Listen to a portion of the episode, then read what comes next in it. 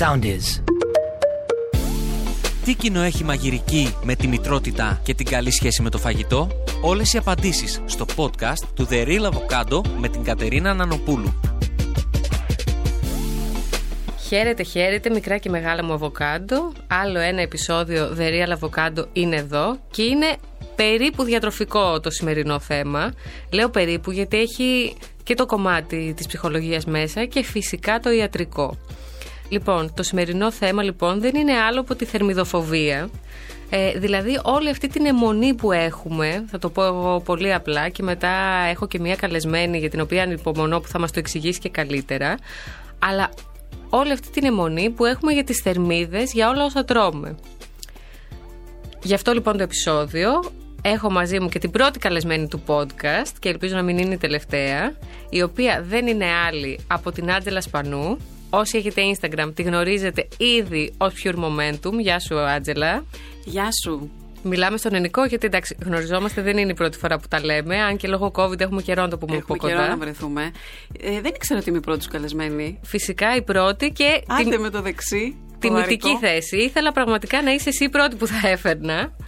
Α, σε ευχαριστώ πάρα πολύ. Η Άτζελα λοιπόν, για όσους δεν γνωρίζετε, είναι παθολόγος, έχει και μετεκπαίδευση στην κλινική διατροφή από το ΕΚΠΑ και ασχολείται με την προληπτική ιατρική και διατροφή.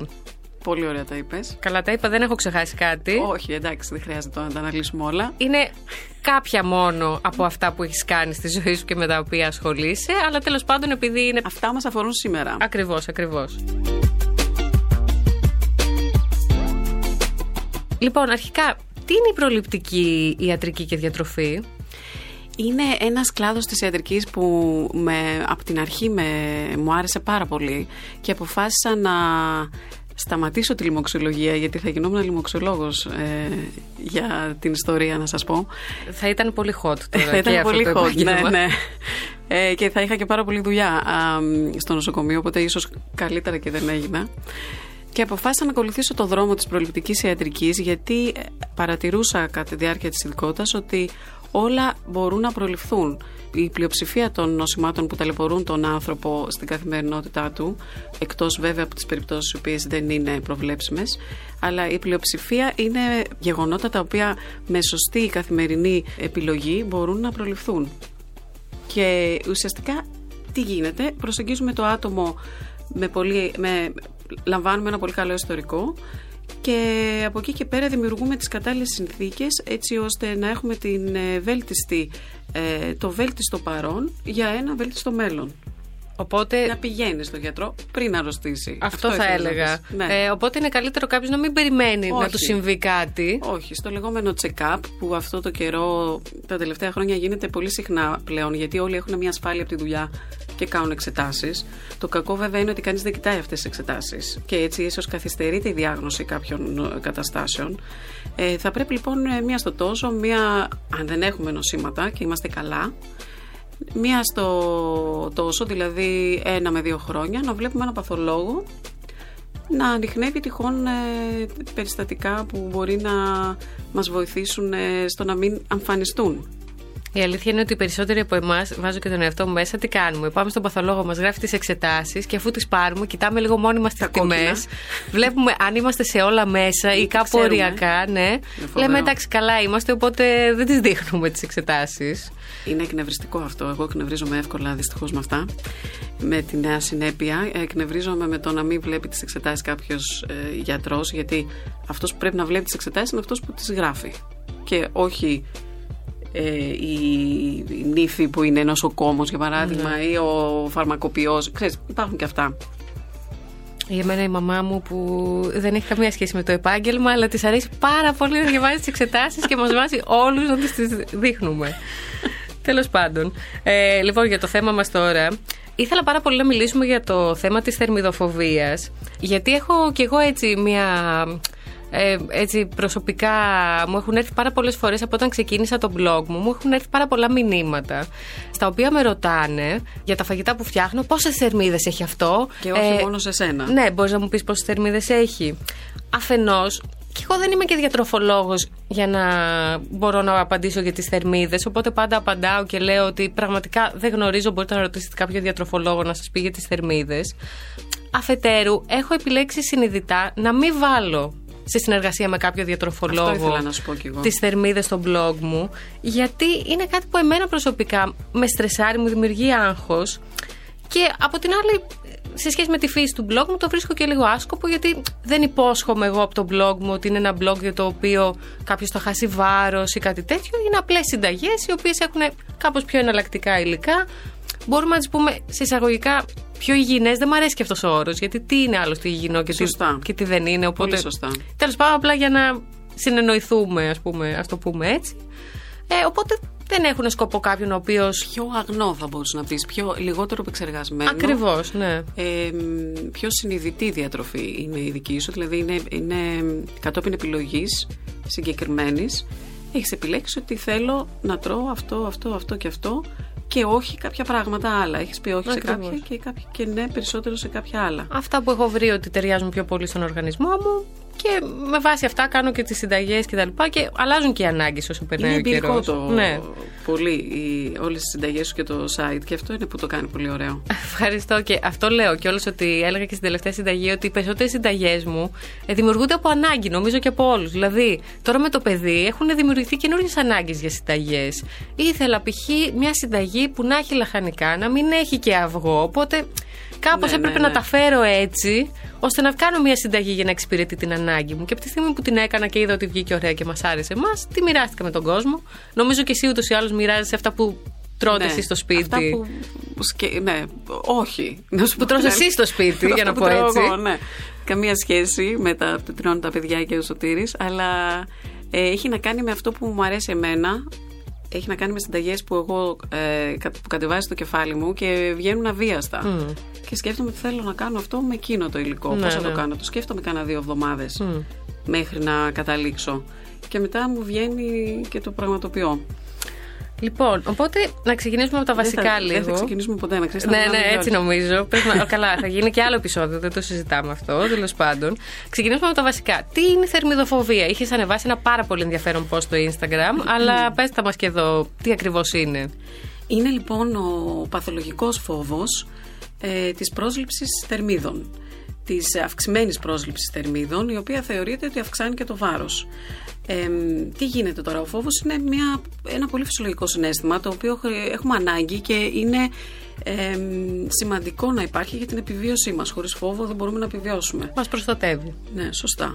Ε, όταν αρχίσει όμως αυτό να γίνεται έντονο, να γίνεται καθημερινό και να επηρεάζει ε, την καθημερινότητα και την ε, κοινωνική συναναστροφή των ανθρώπων, τότε έχει πλέον φτάσει στα όρια του παθολογικου Και ξεπερνάει επίσης ε, τα, κάθε λογική ε, πράξη, δηλαδή ένα άτομο θα αποφύγει να βγει έξω με τους φίλους του ή θα αποφύγει να πει τι έφαγε ε, γιατί φοβάται την επίκριση, γιατί κρίνουμε, αυτό κάνουμε όλοι σαν άνθρωποι. Εννοείται. Όλη μέρα και όλη νύχτα κρίνουμε τους άλλους, όσο και να μην θέλουμε να το κάνουμε, πάλι το κάνουμε.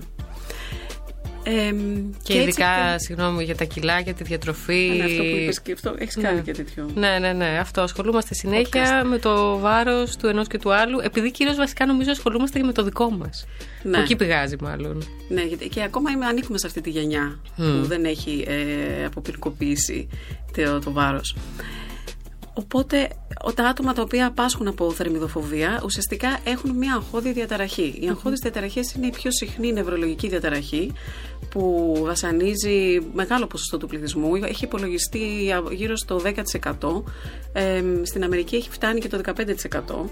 Βέβαια, μετά COVID αυτό έχει αυξηθεί ακόμη περισσότερο, mm. ειδικά στις γυναίκες. Ε, και έτσι συναντάμε πολύ περισσότερο και τη θερμιδοφοβία και γενικά την ε, ομπισοφόμπια λέγεται στα αγγλικά. Ε, στα ελληνικά θα μπορούσαμε να το πούμε χοντροφοβία.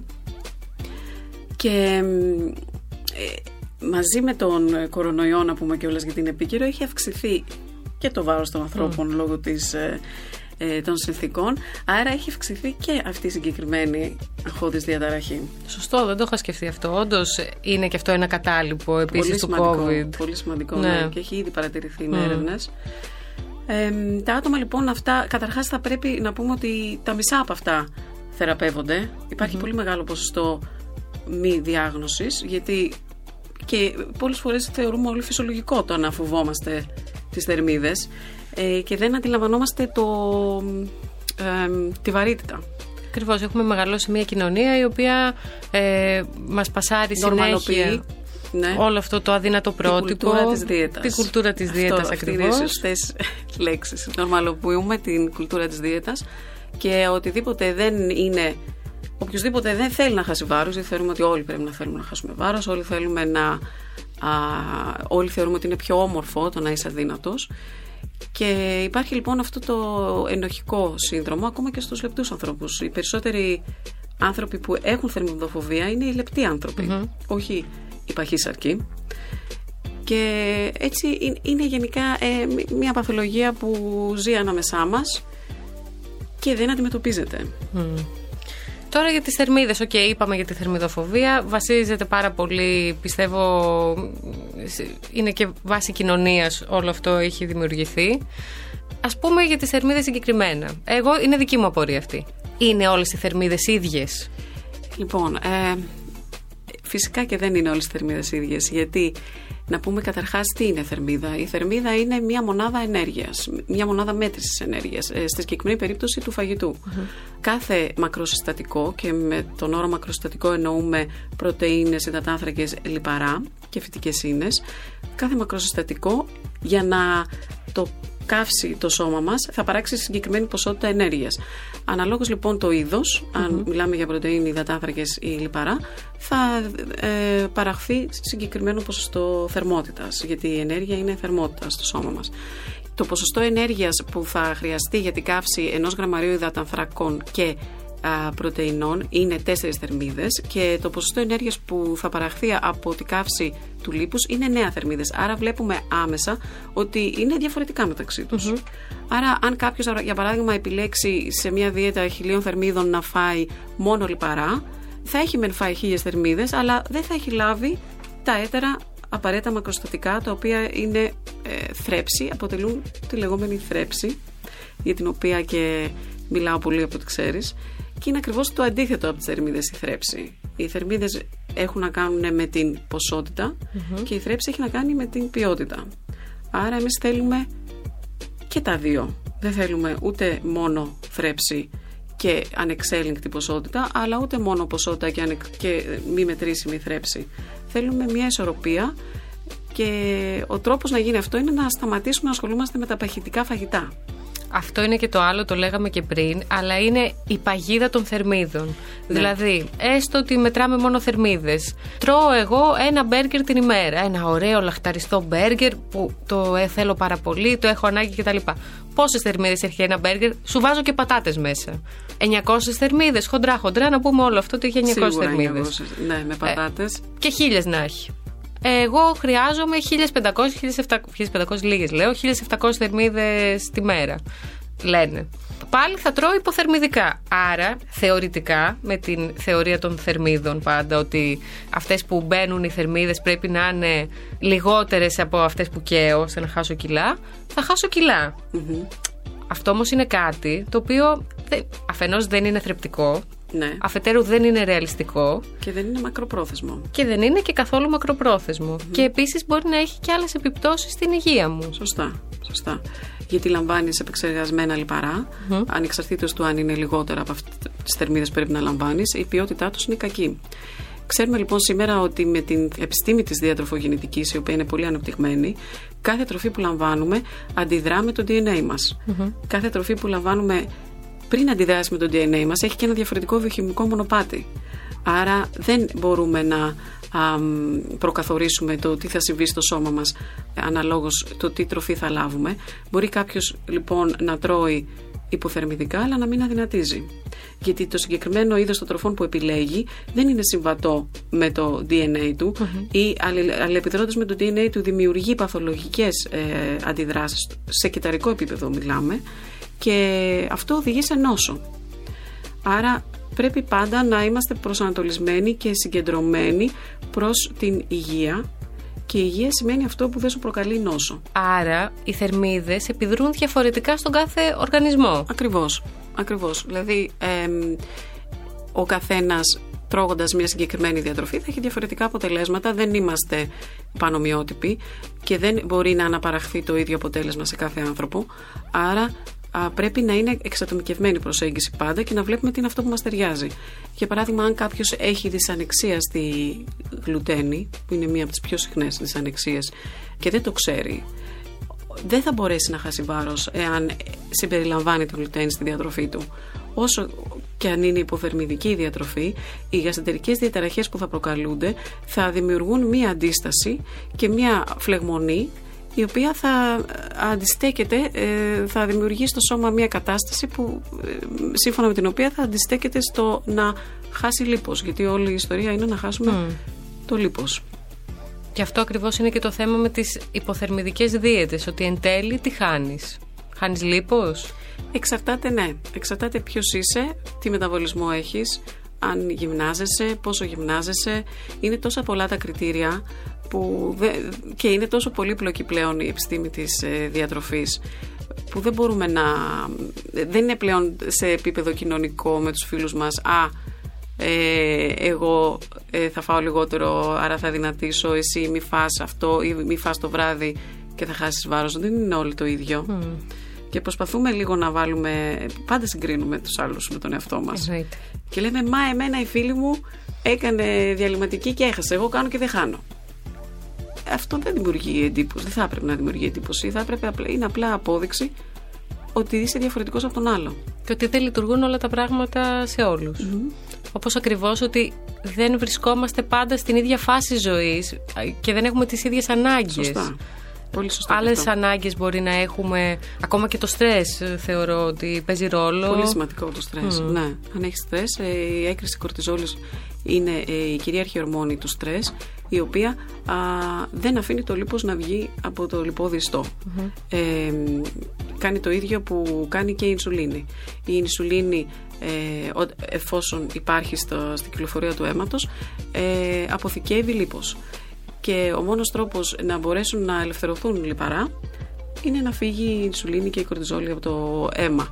Ε, άρα παίζει πολύ σημαντικό ρόλο. Ε, αυτό, είπα- αυτό που σου είπα είναι μόνο ένα κομμάτι. Υπάρχουν άλλες τόσες βιοχημικές αντιδράσεις που έχουν σχέση, όπως για παράδειγμα ο ύπνος. Ναι. Αν κάποιος έχει παθολογικό ύπνο, όσο καλά και να τρώει, δεν θα μπορέσει να χάσει βάρος. Ή σταδιακά θα αυξάνει το βάρος του.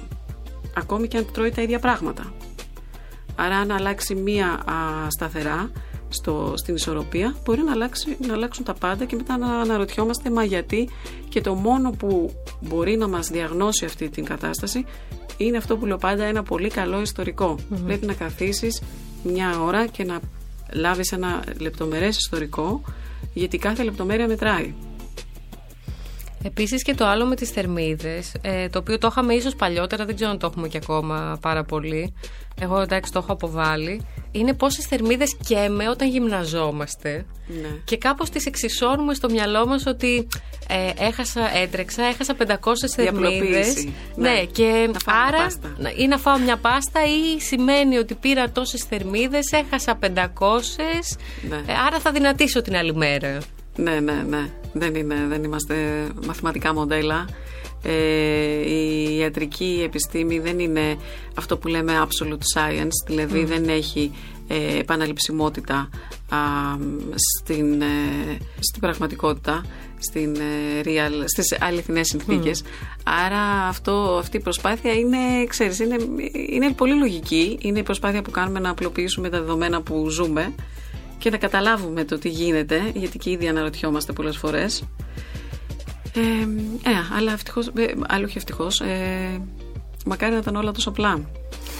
Είναι ίσως και αυτό που μας έχουν διδάξει, δηλαδή ε, όλα αυτά τα... Τα fake news. Είτε και, και όχι μόνο, γενικά η βιομηχανία θέλω να πω της δίαιτας. Στο προηγούμενο Ναι. επεισόδιο που μίλησα για τις δίαιτες μιλάμε για μια βιομηχανία η οποία είναι δισεκατομμυρίων ε, και η οποία μας πουλάει αυτά τα ρολόγια, είναι μες- μέρος και αυτής, ε, που μετράνε τις θερμίδες. Ναι. Οπότε μας βάζει λίγο σε αυτή τη διαδικασία. Είναι σαν να μας λένε σου δίνω ε, αυτό το μετρητή θερμίδων ώστε ε, επειδή έχει νόημα, στον δίνω γιατί θα σε βοηθήσει. Οπότε είναι σαν να σου λέει λένε ότι μέτρα τις θερμίδες, κάνει την αφαίρεση, κάνει αυτή την απλοποίηση που λες εσύ. Καλά, εντάξει, υπάρχουν πολλά πράγματα που ε, είναι διαθέσιμα, αλλά το θέμα είναι εμείς τι επιλέγουμε να αγοράσουμε και τι επιλέγουμε να βάλουμε στην καθημερινότητά μας.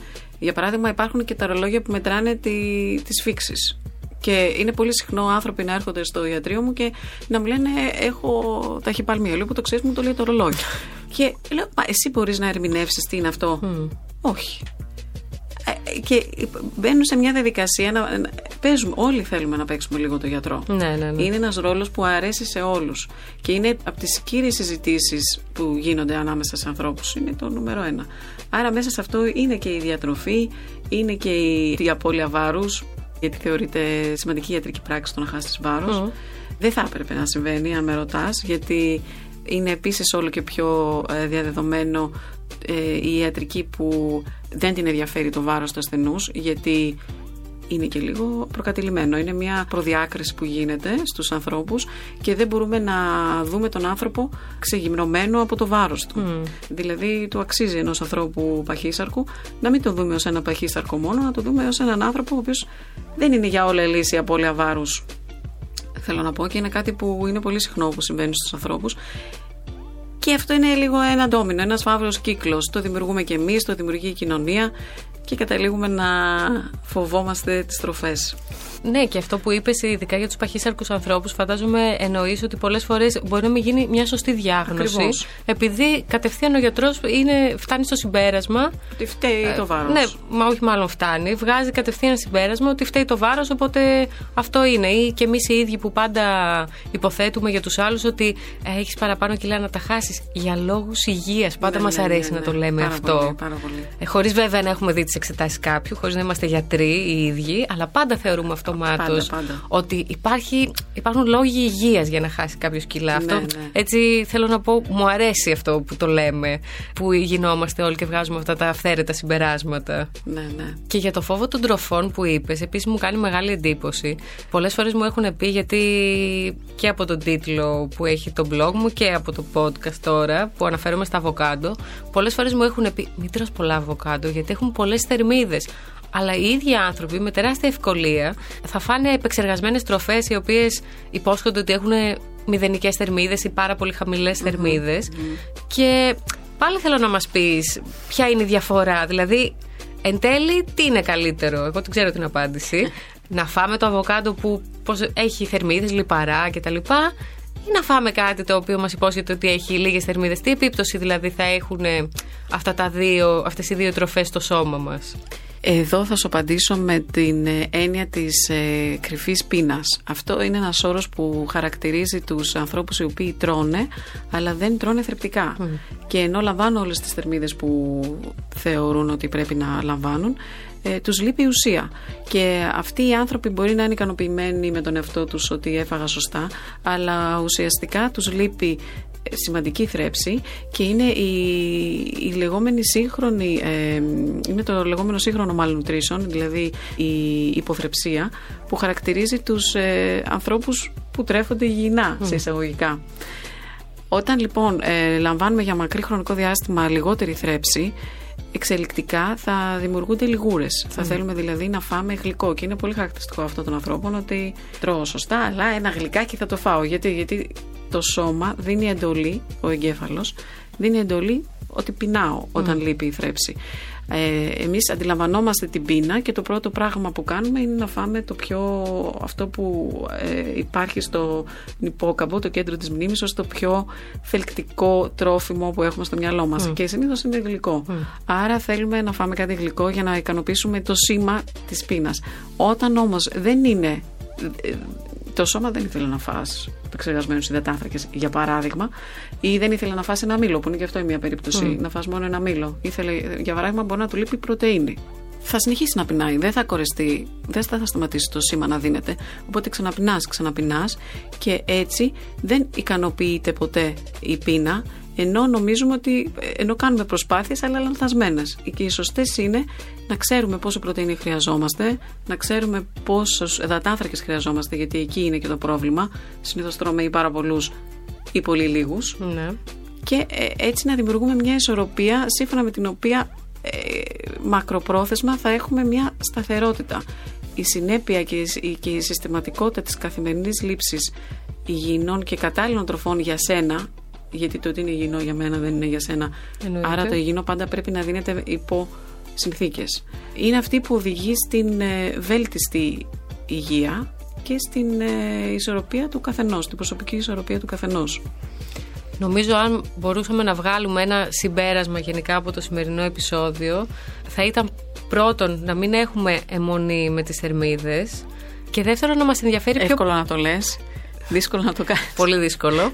Και δεύτερον να εστιάζουμε στη θρέψη και κατά συνέπεια στην ποιότητα των θερμίδων που τρώμε.